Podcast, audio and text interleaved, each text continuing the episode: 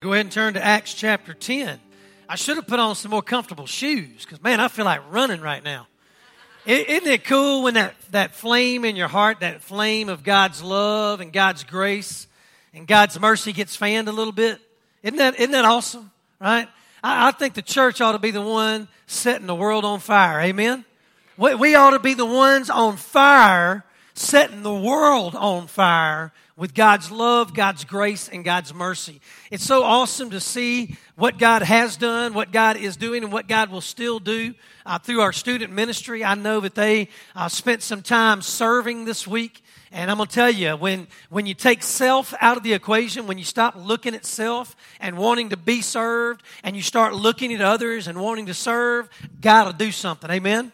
And, and God will use you to inspire to influence and to impact others. And that's what I'm hoping happens with our student ministry. I, I, hope they set us on fire, adults. I hope they do. I hope they keep fanning that flame inside of us so that we can be as fired up as they are about what God is doing in us and through us.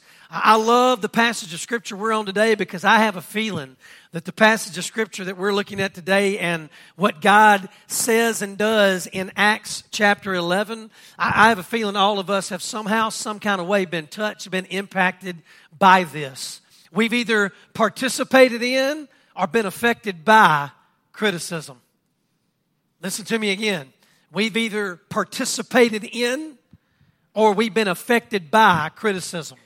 In Acts chapter 10, God gave us some incredible truths through his interactions with a man named Cornelius, who was a Roman, uh, who was a Gentile, and his interactions with Peter, one of his apostles.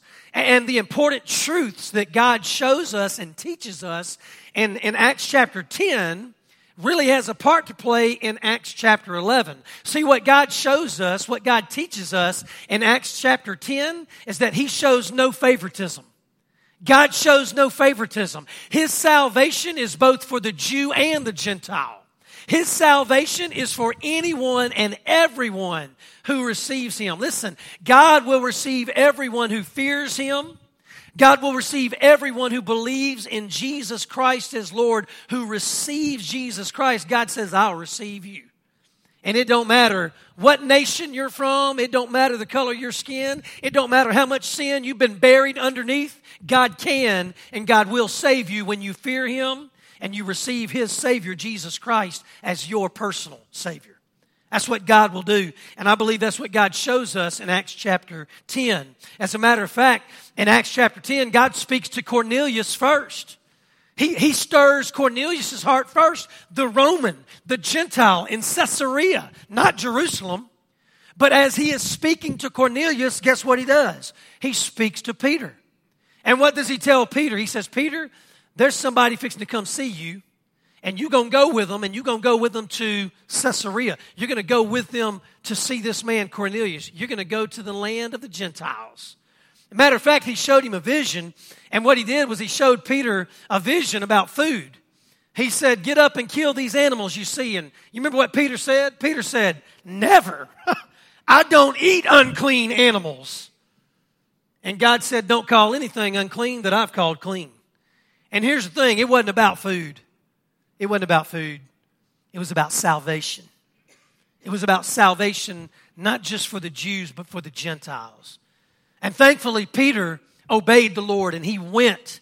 Matter of fact, I believe God was working in Peter. I believe God was spiritually stirring and growing Peter. As a matter of fact, the reason I can say that, the reason I know that, is because of Peter's very own words. In Acts chapter 10, verses 34 and 35, this is what Peter says. He says, I now realize Right? In other words, my eyes are open, my ears are open, but more than anything, my heart is open. I now realize how true it is that God does not show favoritism, but accepts from every nation the one who fears him and does what is right. And so, even though Peter was walking with the Lord, even though Peter was saved by God through Jesus Christ for a long time, right? Even though Peter experienced God's grace for a long time, Peter had placed emphasis on the law. That's what he did. He placed emphasis on the law rather than grace. And for a while there, Peter placed emphasis on preaching the gospel to the Jews rather than the Gentiles. Two words. But God. Amen. But God. God can step in and do whatever He wants, whenever He wants, however He wants, with whomever He wants. We call that God's sovereignty. And so Peter now goes, and as a matter of fact, in Acts chapter 10, I believe Peter changes. Not, not from a salvation standpoint, he was already saved. I believe Peter was growing in his salvation. I believe Peter was growing in his faith. I believe Peter experiences spiritual growth. And here's what I want to ask you today. Here's what I want to ask you today. Are you experiencing spiritual growth? Are you experiencing spiritual growth? I, you may not, you may say, well, Brother Jeff, I don't really know how to answer that. That's okay. I'm going to show you how to answer that because we're going to see how Peter answers that question. Right? In this passage of scripture today, Dr. Charles Stanley once said this. I love this. Dr. Charles Stanley once said, spiritual growth requires that we have a teachable spirit. Did you hear that? Spiritual growth requires that we have a teachable spirit. So let me ask you another question, right? I asked you, are you experiencing spiritual growth? Maybe the question I should have started with was this one Do you have a teachable spirit? Are you teachable? I remember when I was coaching, I had kids that had all kinds of talent, but didn't have ears on their head. They didn't want to listen to a thing I had to say to them. They thought their talent alone could get them whatever they wanted, whenever they wanted, however they wanted. And guess what? They weren't coach, I was. And so I put their tail on the bench. And then they started growing some ears. Because they realized if you're going to get out on that floor, it's because I put you on that floor. Teachable spirit, coachable, right? Are you teachable? Are you coachable? Because if you want to experience spiritual growth, that's where it starts. And I believe Peter experiences spiritual growth because he was teachable. See, one way we can, we can identify spiritual growth in our lives is how we respond. How we respond to anything and everything in our lives. We can, we can know if we are experiencing spiritual growth. We can know if we have a teachable spirit, a coachable spirit, by how we respond to anything and everything that happens to us in our world, especially criticism. Now remember, Peter just preached the gospel to the Gentiles, right? And what Peter saw was the Holy Spirit of God fall, baptize those Gentiles. Can you imagine the high he is on? Like, God, I see it now. I realize now what you've done for me, a Jew in Jerusalem. You're doing it now here in Caesarea. You're doing it to, to the Gentiles. Can you imagine the spiritual high he is on? And, and he even stays there for a few days. They say, Hey, Peter, can you stay? Can you keep preaching? And he does. And we don't, we don't see in Scripture the results, but I'm going to tell you something. I believe God kept on saving and God kept on doing incredible things, or else Peter probably wouldn't have stayed. And so Peter stayed, but now Peter's headed back. And what we find out is that there's some others that headed back before him. And they told the church in Jerusalem what was going on. Watch this Acts chapter 11, verses 1 through 3. The apostles and the believers throughout Judea heard that the Gentiles also had received the word of God. So before Peter gets back, they've already heard the news, right? That's, that's kind of like it is here, isn't it? It's called a little gossip, right? Hey, did you hear about? Hey, did you know? Hey, let me tell you. We got to be the first ones to know and the first ones to tell a lot of times, don't we? It's like we feel better about ourselves if we're the first ones to know or the first ones to tell. Well, that's what's happening here. The apostles and believers throughout Judea heard that the Gentiles also had received the word of God. So when Peter went up to Jerusalem, he's coming back. Look at this. The circumcised believers, what's that word? Criticized him. They didn't say, man, what in the world is God doing?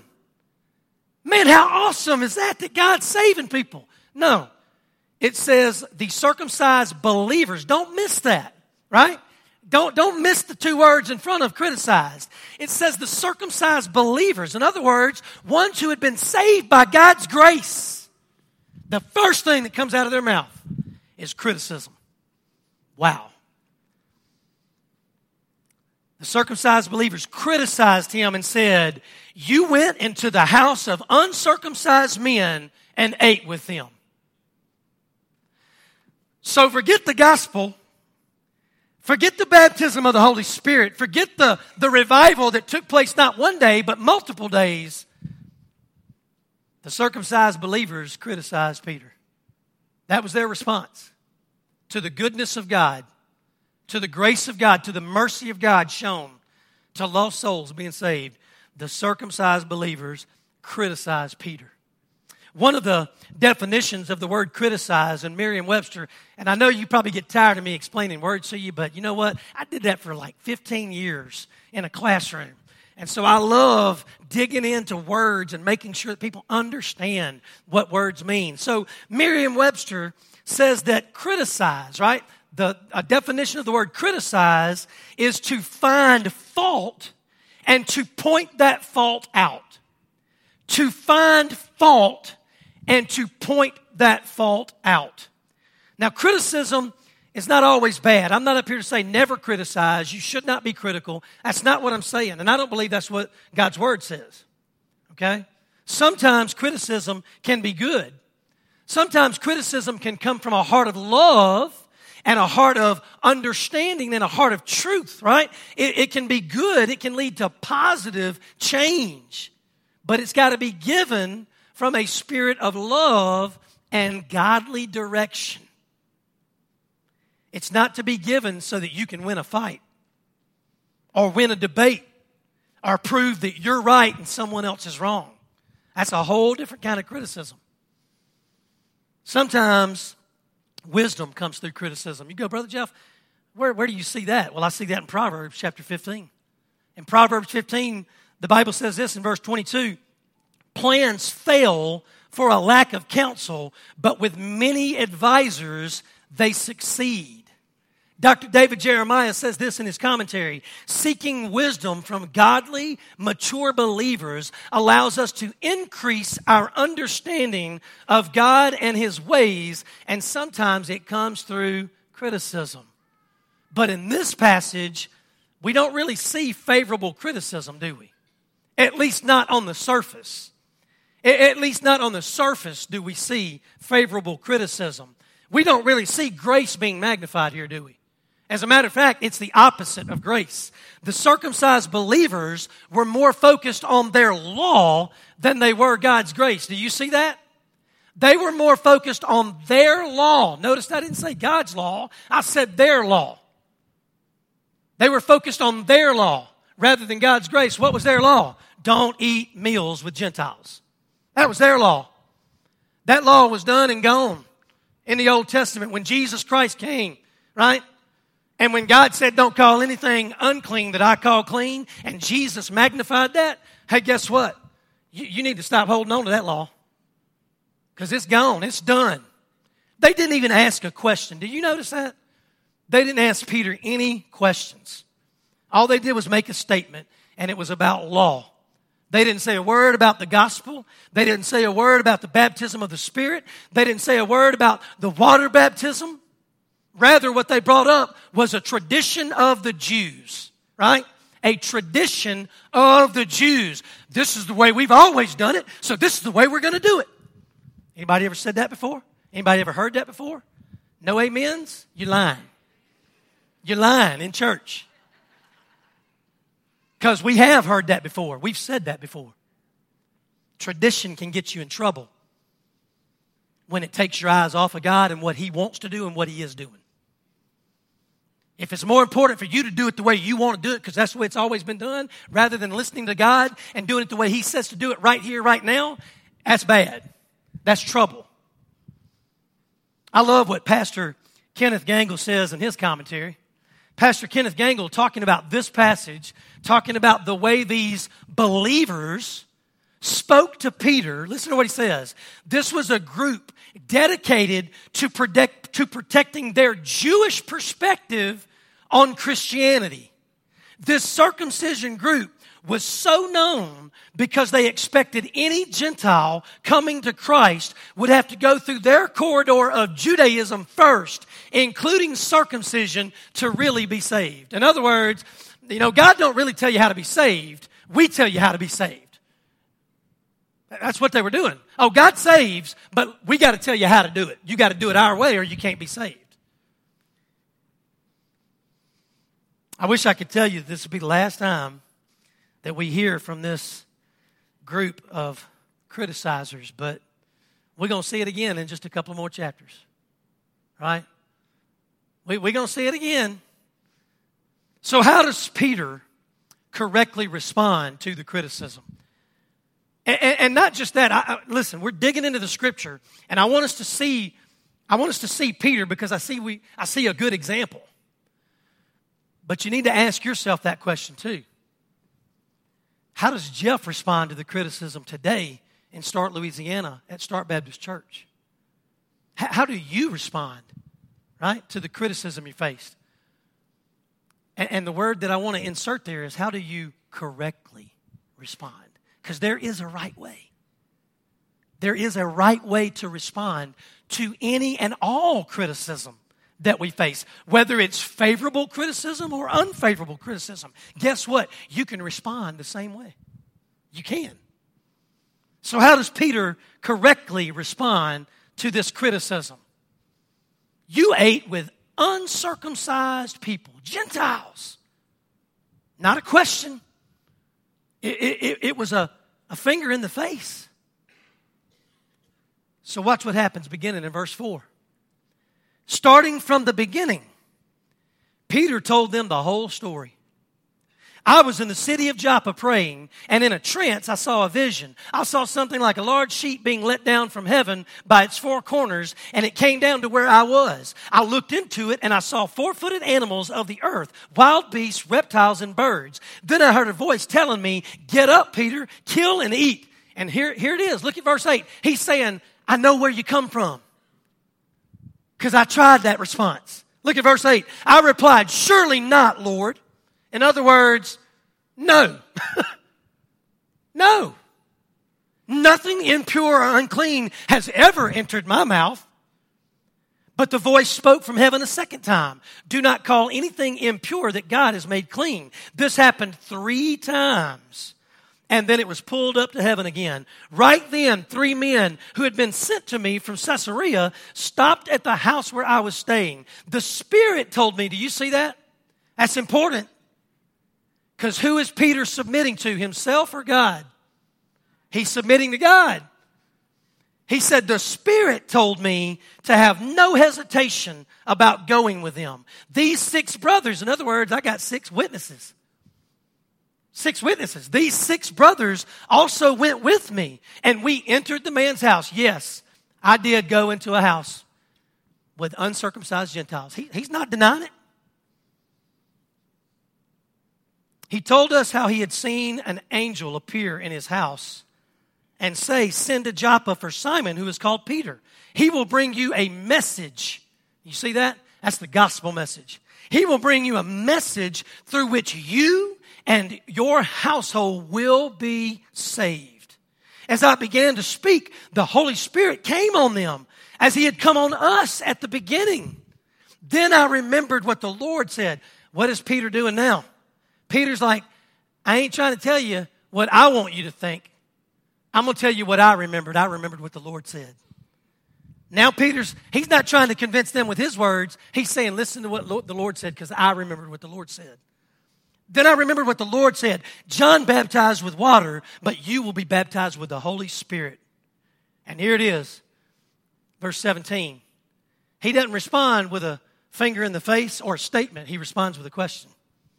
So if God gave them the same gift he gave us who believed in the Lord Jesus Christ, who was I to think that I could stand in God's way? And look at the result. Listen to me. Look at the result of correctly responding to criticism. It's in verse 18. When they heard this, they had no further objection. And what did they do? They praised God, saying, So then, even to the Gentiles, God has granted repentance that leads to life. And so, for a few moments, right? For a few moments, they got their eyes on God and they're being stirred by the Spirit and they're in agreement. Now, I'm going to be, I want to be careful here because in a couple of chapters, you're going to say, Hey, Brother Jeff, what happened to Acts chapter 11, verse 18? Because them fools is acting like that all over again. Well, before you pick out a stone out of your pocket and throw it at them, look in the mirror. Because don't we do the same thing? We do the same thing. We get distracted. And I ain't talking about get distracted by something out there. I'm talking about we distract ourselves. We get that Burger King mentality all rolling again. My way, right away. So, how does Peter, right? How does Peter correctly respond to the criticism? Here it is Peter responds spiritually rather than carnally. That's it. That's it. I, ain't got no magic wand, any cool words that you can go ooh and ah to. it's simply this Peter responds spiritually rather than carnally. That's how he responded to the criticism he faced. In that moment, what Peter did was he backed himself up and he let Jesus step up. Do you hear me? He backed himself up and he let Jesus step up. See, the old Peter the carnal Peter, you know how he, you know how he would have responded? He'd have cut somebody's ear off. Don't you think? The carnal Peter would have took out that sword and said, How dare you? And he'd have sliced your ear right off. You know how I can say that? Because he did it. He did it in the presence of Jesus. And what did Jesus say? Hey, Peter, we don't fight like that. We, we don't do physical, carnal. We, we're spiritual. The old Peter, right, the carnal Peter, might have responded angrily by arguing. And didn't he just do that in chapter 10? Didn't he just do that in chapter 10? When the, when the vision first came to him and said, Get up, kill, and eat, what did Peter do? What's the first what? How did he respond initially? Carnally. He said, No way! no way! I, no way! I have never had anything pure, impure in my mouth. He responded carnally just right there. It just goes to show you how easy it is to get caught up in ourselves, right? Now, what did the Lord do? The Lord didn't give up, did he? Because he told Peter a second time and he told Peter a third time. And I'm going to tell you, that's pretty good because God has to tell me four times and five times and six times sometimes. So I'm not mad at Peter. I'm not going to throw a stone at Peter either for saying, why did it take so long? Because it takes me longer than Peter a lot. But what we see in this passage is that Peter has grown spiritually. Peter has been filled spiritually. I'm going to tell you, his response is the fruit of the Spirit. You might say, well, Brother Jeff, what does that mean? What does that mean to respond spiritually rather than carnally? Well, I believe it means that Peter looked beyond himself and he, he looked beyond the circumstances. He even looked beyond these circumcised believers and he looked into the eternal right? He didn't have on present day lenses, he had on eternal lenses. He was eternally focused, not present day focused. To respond spiritually is this number one, Peter listens with the goal of understanding. He listened with the goal of understanding. Peter heard what they were saying. And he, he understood where they were coming from because he too had been there, right? He, he heard them not with a head that wanted to win a debate, but instead he heard them with a heart that wanted to share God's word. Listen to me again. When he got criticized, whether favorable or unfavorable, he didn't respond with his head that wanted to win a debate and say, I'm right and you're wrong. He responded with a heart that was full of the Spirit and wanted God's word to be proclaimed. That's how he responded. That's, that's what it means to respond spiritually. He wanted to share the truth of God, even with other believers. Uh, another pastor that I, I read and I listen to a lot, his name is Jon Acuff. And Pastor Jon Acuff, this is powerful. Listen to what he says. He says, criticism that costs nothing is worth nothing. We need to hear that. Criticism that costs nothing is worth nothing. You know what he says? He says so many times we'll post something or we'll say something, and somebody that don't even really know us or don't even really care about us, they'll be critical, right? They'll say something critical, and we'll latch onto it, and we'll fight it, and, and, and we'll let it tear us up inside when it had no motivation of love, no, motiv- no motivation of godliness. It took them 20 seconds to post it or say it. You know what Pastor Jon Acuff says? He says you ought to give it 20 seconds of your time and then flush it. Criticism that costs nothing is worth nothing. It costs them nothing to say it, and it should cost you nothing to hear it. He goes on and he says this But when someone we know is critical with a concern or wanting understanding, we should embrace it and we should use it to grow and to share. That's pretty powerful. So, what does Paul do? I mean, Peter, what does Peter do? I'll tell you what he does.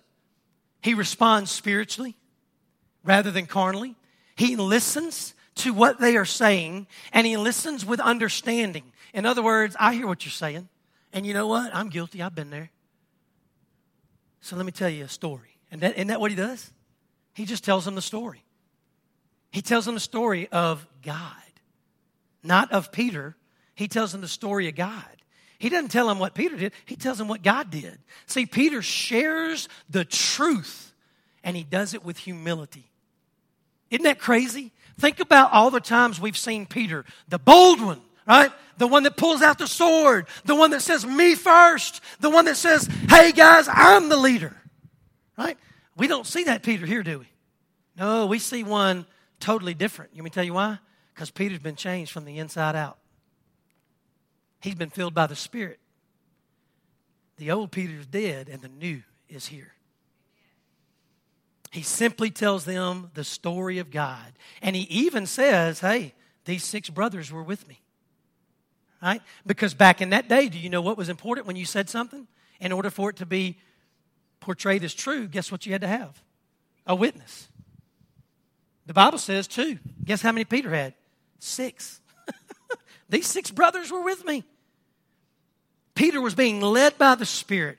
He humbly submitted to the Spirit, and he saw God save Gentiles and pour out his Spirit on them. And then he said, Guys, all I could do was stand there and ask this question Who am I to think I can stand in God's way?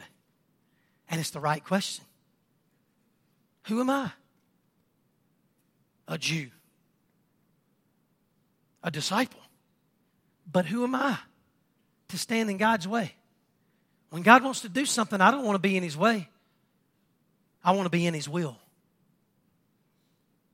Let me say that again. When God's getting ready to do something, I don't want to be in His way, I want to be in His will, which means humble and obedient. And so, Peter responds spiritually rather than carnally. He listens with understanding and then he shares the truth of God. And he does it humbly. And what is the result? When you handle criticism correctly, what is the result? I'm going to tell you what it is because we see it right here in verse 18. God is praised. And don't you know that's what you were created for? And that's what I was created for? It was to bring God praise.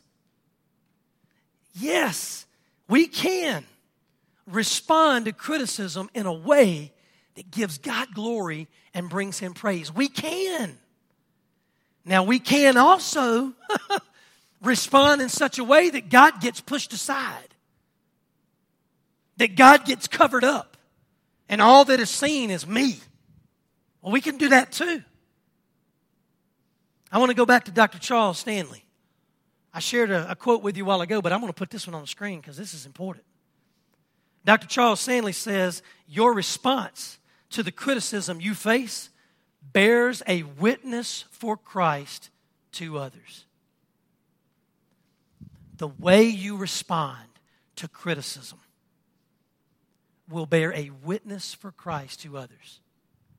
And I'm going to tell you, that witness will either, it'll, it'll either scream out loud, I am submitted and surrendered to Jesus, or he's just my tag along buddy and he comes out when I want him to. It's going to be, it's going to scream one way or the other. You either going to witness for Jesus or you're going to witness against Jesus. And I'm not here to cut you down. I'm not here to make you feel bad. I'm just here to tell you the truth. Because guess what Jesus said the truth will do? It'll set you free. It'll set you free to live. It'll set you free to live rightly. It'll set you free so that you can be who you were created to be, and that is a vessel of God's glory, a vessel of God's praise, a vessel of God's grace, His love, and His mercy. And I believe that is what we see here with Peter. He didn't reject the criticism, he didn't point fingers or put the blame on anyone. All he did was tell a story about what God had done and the difference that it made. You know what he was? He was a witness. And he wasn't just a witness to the Gentiles. Now, guess who he was a witness to? The Jews, his own people. He was just as powerful of a witness right here at home in Jerusalem as he was there in Caesarea, the land of the Gentiles. It reminds me of another quote. A long time ago when I was in school, uh, I know Brother Jeremy and I, we, we took a lot of classes together that were the same and he'd come in and show me a book, and I'd come in and show him a book. And I remember as I was finishing up my, my master's degree, I, I didn't have to read this book, it was just recommended. But the title caught my attention. The title of the book was Pastors and Their Critics. I thought, hmm, that ought to be a good one. So I read this book, Pastors and Their Critics.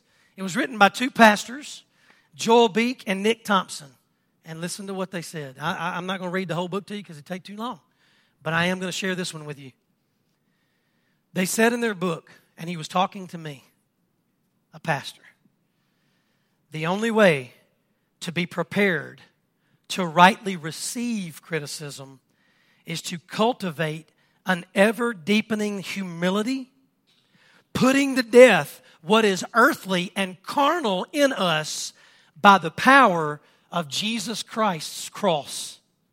We must daily die to our self exalting flesh so that we might live for the exaltation of Jesus Christ.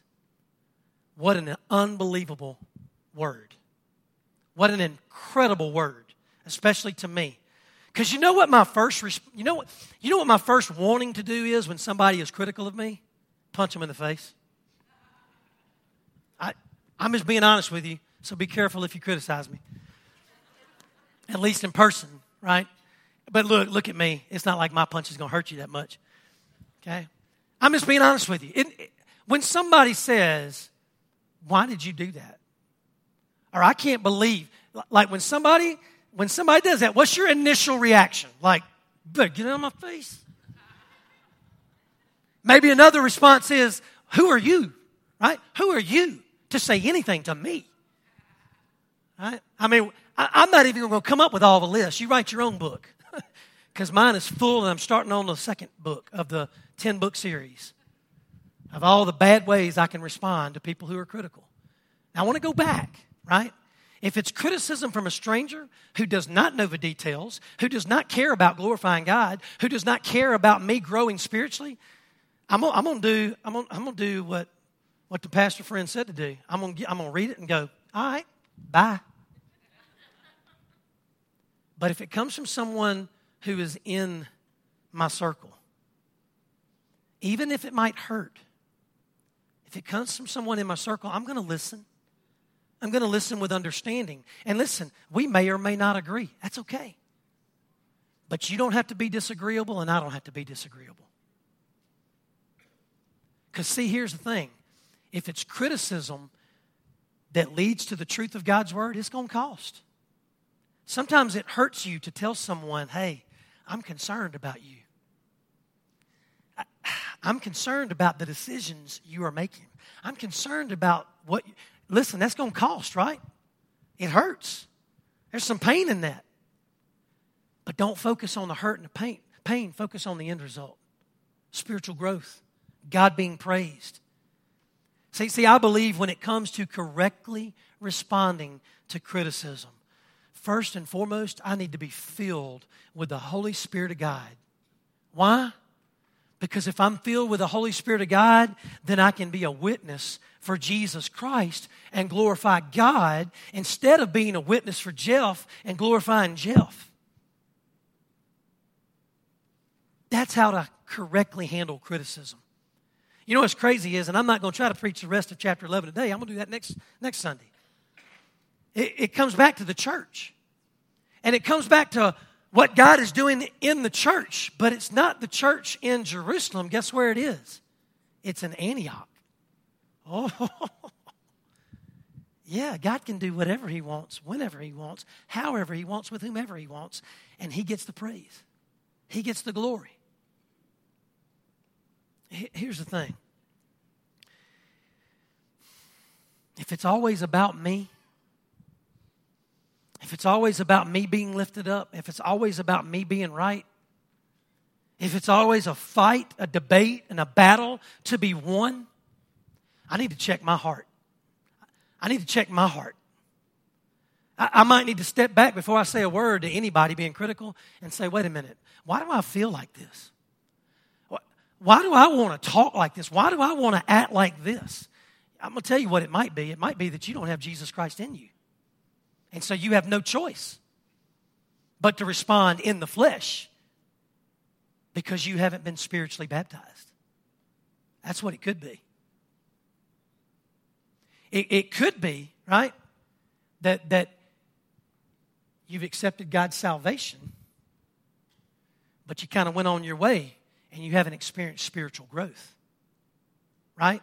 You might possess the Spirit, but you're not engaging and exercising the Spirit. Do you hear what I'm saying? So many people got their get out of hell free card and they're like, yep, I ain't going to hell. I'm good. I'm going to tell you, if you're okay with that, you ain't got a get out of hell free card. If you're okay with that, and you ain't worried about what the Bible says, and you just live in your own way, that card you got is counterfeit. I'm just telling you, it ain't real. Because if the Spirit of God is in you, the Spirit of God is going to convict you. If the Spirit of God is in you, the Spirit of God is going to light up the way. And the Spirit of God is going to stir you to walk in the way. Now, don't get me wrong, it's still going to be a struggle, ain't it? Because I can still hear what the Spirit's saying and going, yeah, but, and stepping over here, yeah, but, and stepping over here, yeah, but, and I got my fists clenched, right? And I'm ready to just, mm. And that's why we have to be consistently, consistently humble, consistently repentant, and consistently filled with the Spirit. God, I prayed this this morning when I got up God, empty me of me because I got nothing good to say. God, fill me with you. Fill me with your spirit. Because all you got to say is good.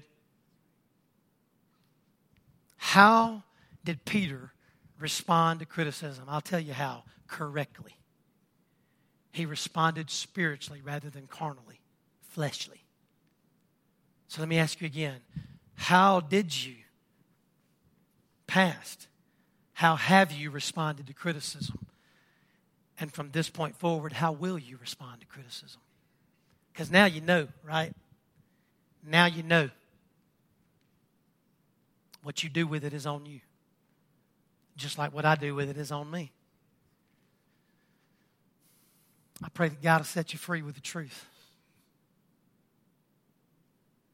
The truth is Jesus.